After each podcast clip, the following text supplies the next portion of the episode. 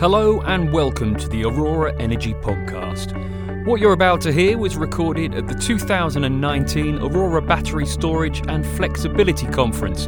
It's grown to be one of the largest events of its kind in Europe, attracting hundreds of participants to hear original analysis from Aurora, as well as the thoughts of leading figures from industry, finance, and policy. If you check out our podcast feed, you'll see that there's already a review of the day's events available for you to download, but this is one in a number of episodes where we're going to go into a bit more depth.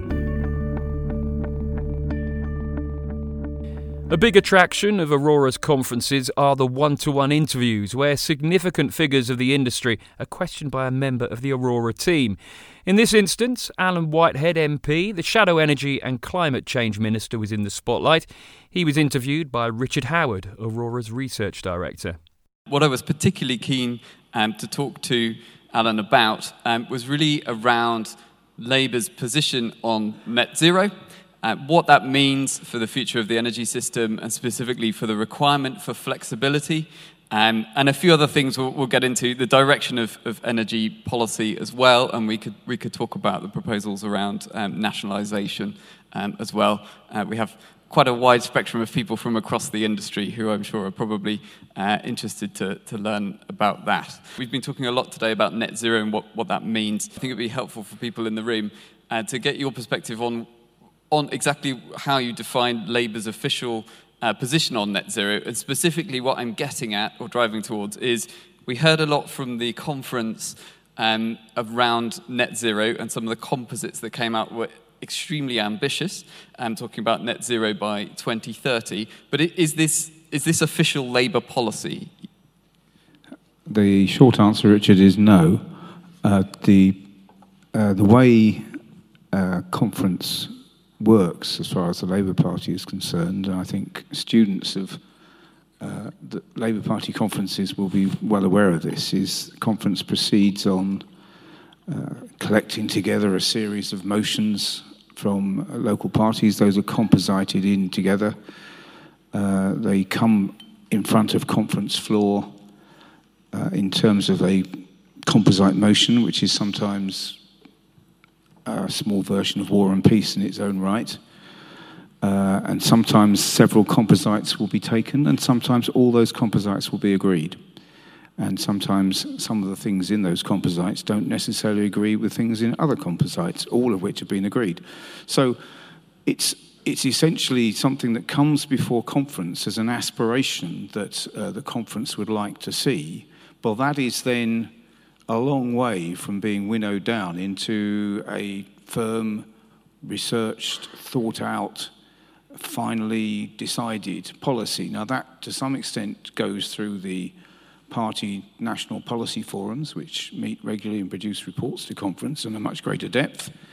And also, then there's the process that leads to the Labour Party manifesto uh, at the end of all this process, where all these ideas together with all the research that's gone into them, are narrowed down into a corpus of policy, which is then agreed nationally by the party and then goes forward as the manifesto. So, what happened at this party conference is that, uh, firstly, there was a strong adherence to the imperative of getting to net zero as soon as possible, as quickly as possible.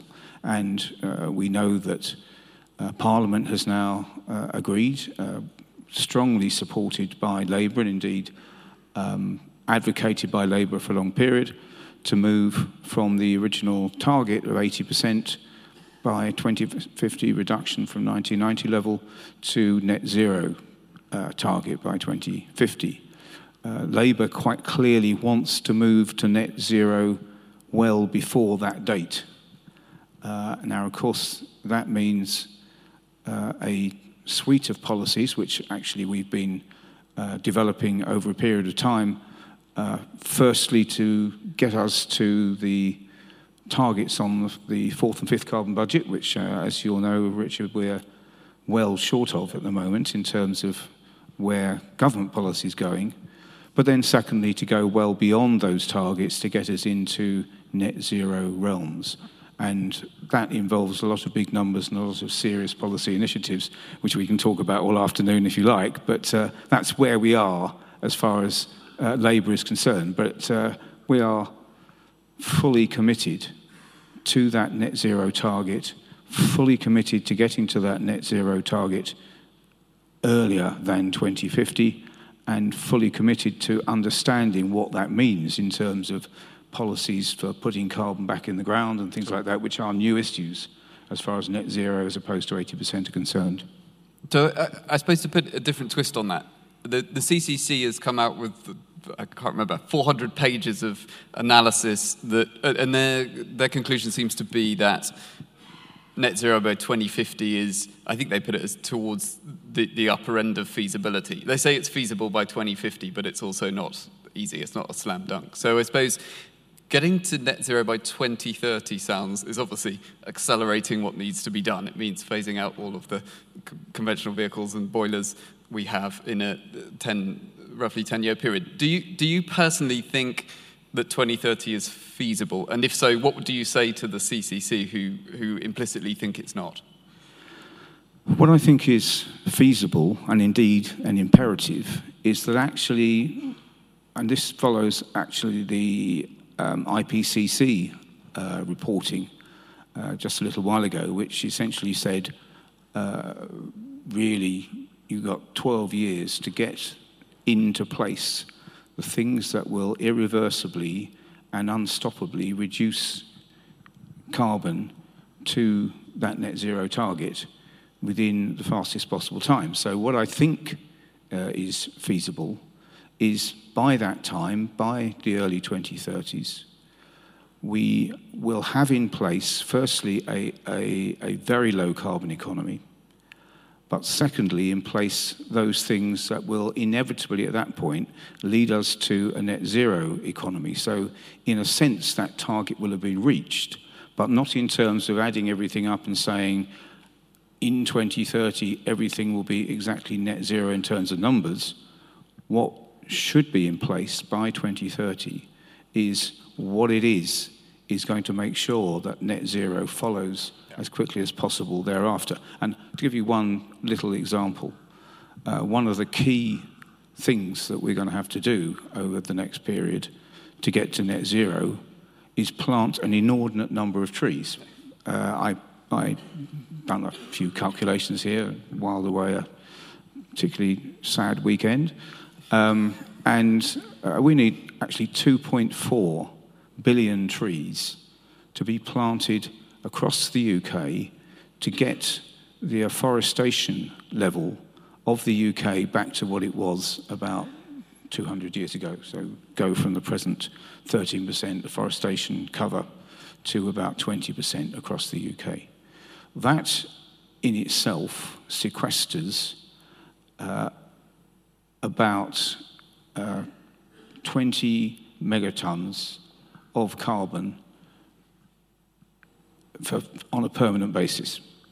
However, one may have spotted that trees take some time to grow. Yes. So you won't have sequestered all that carbon by 2030 because the trees will still be growing. But so long as you've got a program that they're in the ground, they're growing, you're looking after them, you're making sure that the squirrels and the deer don't eat them, and you get there, then that's your policy sorted out. Well, I'm, I'm, glad we've cleared up Labour's policy on squirrels at the same time. That's, well, we do, um, yeah, we, no, we, we, it, we, quite like squirrels, but okay, not that much. Particularly the red ones. Yeah. Um, no, in all, in all seriousness, I take your point, which is uh, you, so to characterize it a different way, the way you put it, it, it's almost like if we've put in place the things that we know we need to do, and particularly the things that take a, have a long lead time, like planting trees, also like developing a CCS project, which seems to take um, a long time, or a nuclear power station. If we've if we put if we start to put those things in place, we'll be feeling a lot better about ourselves in 2030 if a lot of those things in place, even if we haven't quite hit zero, we, we could be a long a long way down that road. That sort of is that a fair characterization? Yeah, so long as we know it is going to happen, and that means obviously uh, commissioning all, all sorts of uh, processes uh, which get us to those numbers and get us to those numbers as quickly as possible and are in process of getting us to those numbers uh, at the earliest possible stage. So again, another, for example, we think uh, it will be necessary to almost completely decarbonize energy systems by the early 2030s, and that will entail putting into place something like a five-fold increase in offshore, a trebling of solar, both field and domestic, uh, a doubling of onshore. That will get you to about an 85 to 90% decarbonisation of the power sector by the early 2030s. Now, it won't, it won't be a final point because that will be a developing process. But that's the sort of ambition we need to commit ourselves to and have the resources and the actions undertaken to succeed in doing by that date in order to get those irreversible actions underway. So, to kind of further triangulate on all of this, what do you say to the people within the Labour caucus, but also outside? So, maybe, I don't know whether you encountered the Extinction Rebellion on your, on your way here, but what do you say to the people who are calling for action even faster than that? The Extinction Rebellion are calling for net zero by 2025. Are you do you do you back that as, a, as an idea, or, or, on the flip side, put it provocatively as Boris did, do you deem them to be uncooperative crusties in hemp-smelling bivouacs, Alan? No, I, I wouldn't characterise Boris Johnson's father uh, in that way. Um, and um, sorry, that was a cheap shot. Um, I would uh, say of Extinction Rebellion that they are actually a tremendous weapon of conscience as far as the trajectory that we are on. And indeed, the climate strikers are uh, in the same position. And what they are saying, I think, is actually outriding on those dates in order to keep the rest of us absolutely with our noses to the grindstone on all this. Now, there are certain things, I think, even in terms of putting things in place, which will irreversibly get you to that position, which you can't do by 2025. You can, for example, also keep giving examples here. You can, uh, I think, uh, end the sale of new petrol and diesel vehicles by about 2030 rather than 2040, as is the suggestion at the moment, even with some get outs.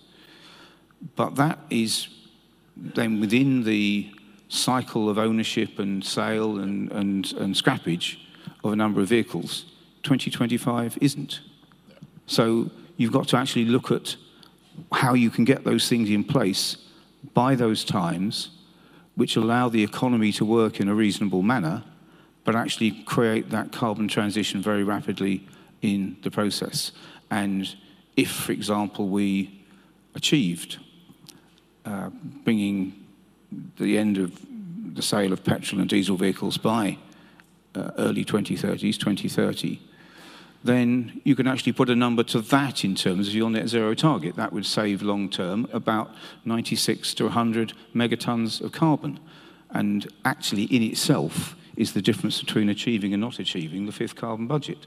So that's where you need to start penciling the figures in once you know you've got the issues in place.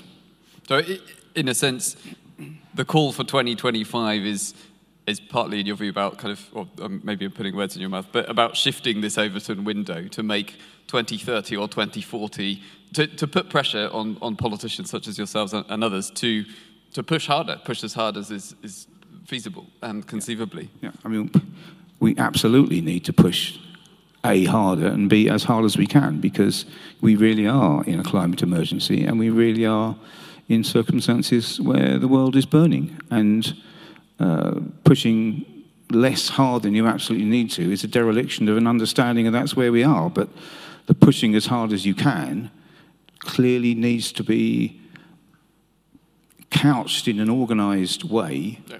And a way in which actually the, the best result of your pushing as hard as you can is going to achieve overall the best permanent outcome. Because the other thing we need to remember, of course, is that uh, it isn't the case if we get to net zero by 2035, 2040, 2050, we can all say, yippee, we're now at net zero, we can now relax. It's got to continue at net zero thereafter. The, the mechanisms need to be in place to keep that low carbon economy going well on a permanent basis. And that will largely be a factor of how well you have set up those devices to get to net carbon in the first place. But that's an excellent sort of segue into the next topic I wanted to discuss, which is really more not about what we're going, where we're going, but how we get there. And I suppose, uh, in a sense, to characterize the approach to date that we've had, we had a, a pre privatization system that was very statist and, and centrally organized we had a process of privatization that make it much more, made it mar- much more market led. And we've actually sort of come some way back to the original one of, of, of, more, some more intervention with the capacity market and the FITs and the ROCs and, and all the alphabet soup of, of things that we, we know and love in, in energy policy. But what, what would your version of this look like going forward? How, how would the state intervene or otherwise? What would the market be delivering in its own right? Well, I think there's, there's an, and you started to characterize this, there's an interesting trajectory, I think, over a, quite a period of time, the last 50 years or so, uh, in terms of energy policy. Yes, uh, energy policy in the 50s, 60s, and 70s was very statist. Uh, then we had a period where energy policy became almost completely, albeit for a fairly brief period, completely non statist. And the experience of the last 20 years or so is actually an increasing regulation and shaping and partnership in energy field uh, between uh, state regulation, uh, private players, and in some instances, non-private players. And of course, there's been a, a quite an interesting development, indeed, in offshore wind, where um, actually national government is predominant in the development of offshore wind. It's just it's not our national government. It happens to be the national governments of Denmark, of Sweden, of Norway, um, who actually have, through their state investment arms, effect- effectively, um, through Ørsted and Vattenfall and, and uh, um, Equinor, um, invested quite rightly and very heavily in UK offshore wind. Uh, so we haven't actually got a pure market uh, arrangement as far as offshore uh, wind is concerned, and never have. And so I see the, the, the future of energy in terms of the imperative that we've got to go far, very fast on the decarbonisation process of actually essentially throwing everything at the investment that's necessary to get us there whether that be state led investment or private led investment. And you've clearly then got to ensure that your investment is robust in terms of the relationship between the private sector that you're bringing in and what the state is doing in terms of either leading or participating in that investment itself. So, Labour's uh, recent uh, policy development on offshore wind itself is something that I think is going to be essential in terms of just in the light of what we've talked about, how much, how much offshore we're going to need uh, over the next period. We are going to need absolutely all hands to the pump. And I think having a UK state investment arm, which can actually take the initiative in getting together consortia for developing a number of wind farm platforms, is going to be a great boost to that level of investment we're going to need. Now, it doesn't mean that uh, everybody else who wants to come and invest in offshore wind in the UK can't do so. They can either do so in terms of those consortia or in terms of bidding for CFDs in the normal way. But there will be in place a substantial state investment arm capitalized to run into partnership with various other private sector uh, agencies and companies to get that total level of investment you're going to need to get that 50 gigawatts or so of wind deployed by 2040s. So, just uh, my understanding is to characterize it, uh, this is a bit like the return of a green investment bank type of vehicle, where that body would be investing in these projects on a commercial on a commercial basis if those companies want it, but yes. not, not yes, if they yes, don't. Of course. I mean, it, this would be a state investment arm investing in projects that would make a profit. Yeah. That uh, one would want the uh, want the projects to make a profit because that is how the money is going to be returned. And part of the, uh, the policy that's being developed is about where those profits might be put in terms of redeployment for other sources. So, resources. So you've got to uh, envisage that obviously these are profit-making investments which have to be financially robust. You probably have some benefit from state investment arm in the way I've described uh, in terms of cost of capital and various other things, but they have to work well, they have to make a profit, they have to function, uh, they have to be managed well, uh, and all the other things that goes with a successful offshore industry. But, uh, and uh, one final question, because I, I, see John's uh, pushing me on time. But it, so it's the market will still would the markets market markets still exist as as we know them, or do you see any fundamental changes across wholesale balancing capacity markets, the the ancillaries and all that? Well, if you ask me to um, predict exactly where that's going, given that we're, we're in a revolutionary change at the moment in terms of uh, balancing uh, markets, in terms of uh, what I think everyone's been discussing today at great length, in terms of what we do with inertia, over the next period in terms of the fundamental turnaround of uh, inputs to the system, you know, the change around from what, 80 inputs 30 years ago to one and a half million inputs now, uh, what that means in terms of uh, grid visibility for the system, all those sort of things are undergoing a fundamental change and will clearly have to be uh, regulated and brought about by a change in market circumstances. And I think, uh, I frankly, uh, leaving all those changes just to the hope that somehow the market is going to sort it all out, I think will be very imprudent uh, right this minute. And we need to have a framework in which those changes can be managed so that you actually, uh, not to put too fine a point in it, you've got a soft landing at the end. Your system is very differently regulated is com comprises a very different mix uh, of energy, but nevertheless still works well in terms of the inertia that's in the system. The balancing systems that are necessary, um, and we've discussed on previous occasions, I think, uh, things such as the difference between the capacity market as it stands at the moment and, say, developing a strategic reserve system for how to um, balance the market uh, as far as demand and supply is concerned. Uh, there may be changes that have to be undertaken as far as that's concerned. There will be a whole lot of ancillary services which will come in in ways that we're not really fully um, comfortable with right this minute, but we need to integrate those into the system. I mean, it's interesting that the National Grid, for example, is, I think, all, already beginning to think about inertia auctions. Um, those are the sort of things that we're going to have to uh, develop over the period, and that'll be, uh, yes, uh, undertaken on a market basis in terms of auctions and a level playing field for all concerned, but will be undertaken on the basis of different forms of regulation to make sure that that change works in the best interests uh, of uh, the energy market as a whole. Alan Whitehead, the Shadow Energy and Climate Change Minister, speaking to Aurora's Research Director, Richard Howard. Thanks for listening to this special edition of the Aurora Energy Podcast. Do look out for more of these in depth episodes from the Aurora Battery Storage and Flexibility Conference. Just subscribe to our podcast feed on whatever platform you use to make sure you don't miss any. For now, though, it's goodbye.